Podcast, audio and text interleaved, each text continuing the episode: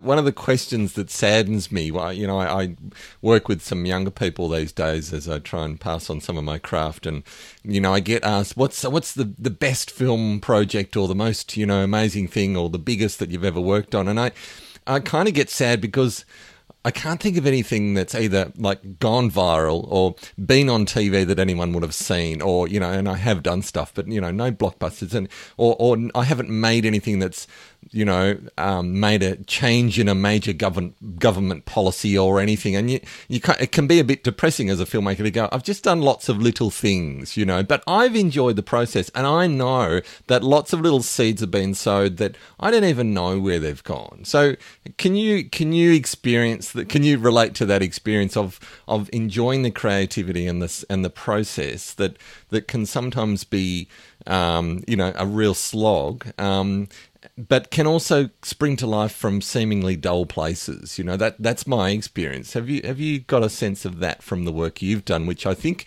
sounds similar, and that it's been in lots of different places in spaces over, over the years. Yeah. Yeah, I, I think just about um, sharing the experience and having the faith that it will go somewhere beyond you, because you know the world is massive and nobody is going to do that all fix it job you know, anything that's had any sort of um, groundbreaking shift for a community happens because an enormous number of people, most of them unheralded, do lots of stuff. You know, like that thing about working in that tiny way, and then it becomes this really big thing.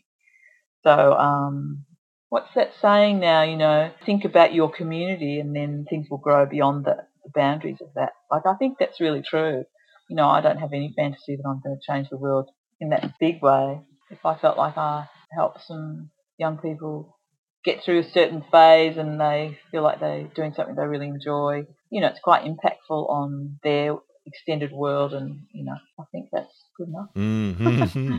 and and i think that's also why you know filmmakers really enjoy awards and celebration of work you know because even though the award might not be financially huge whatever. It's just some little recognition that, you know, it's done something and it's been somewhere. Yeah, yeah, yeah. Yep, yep.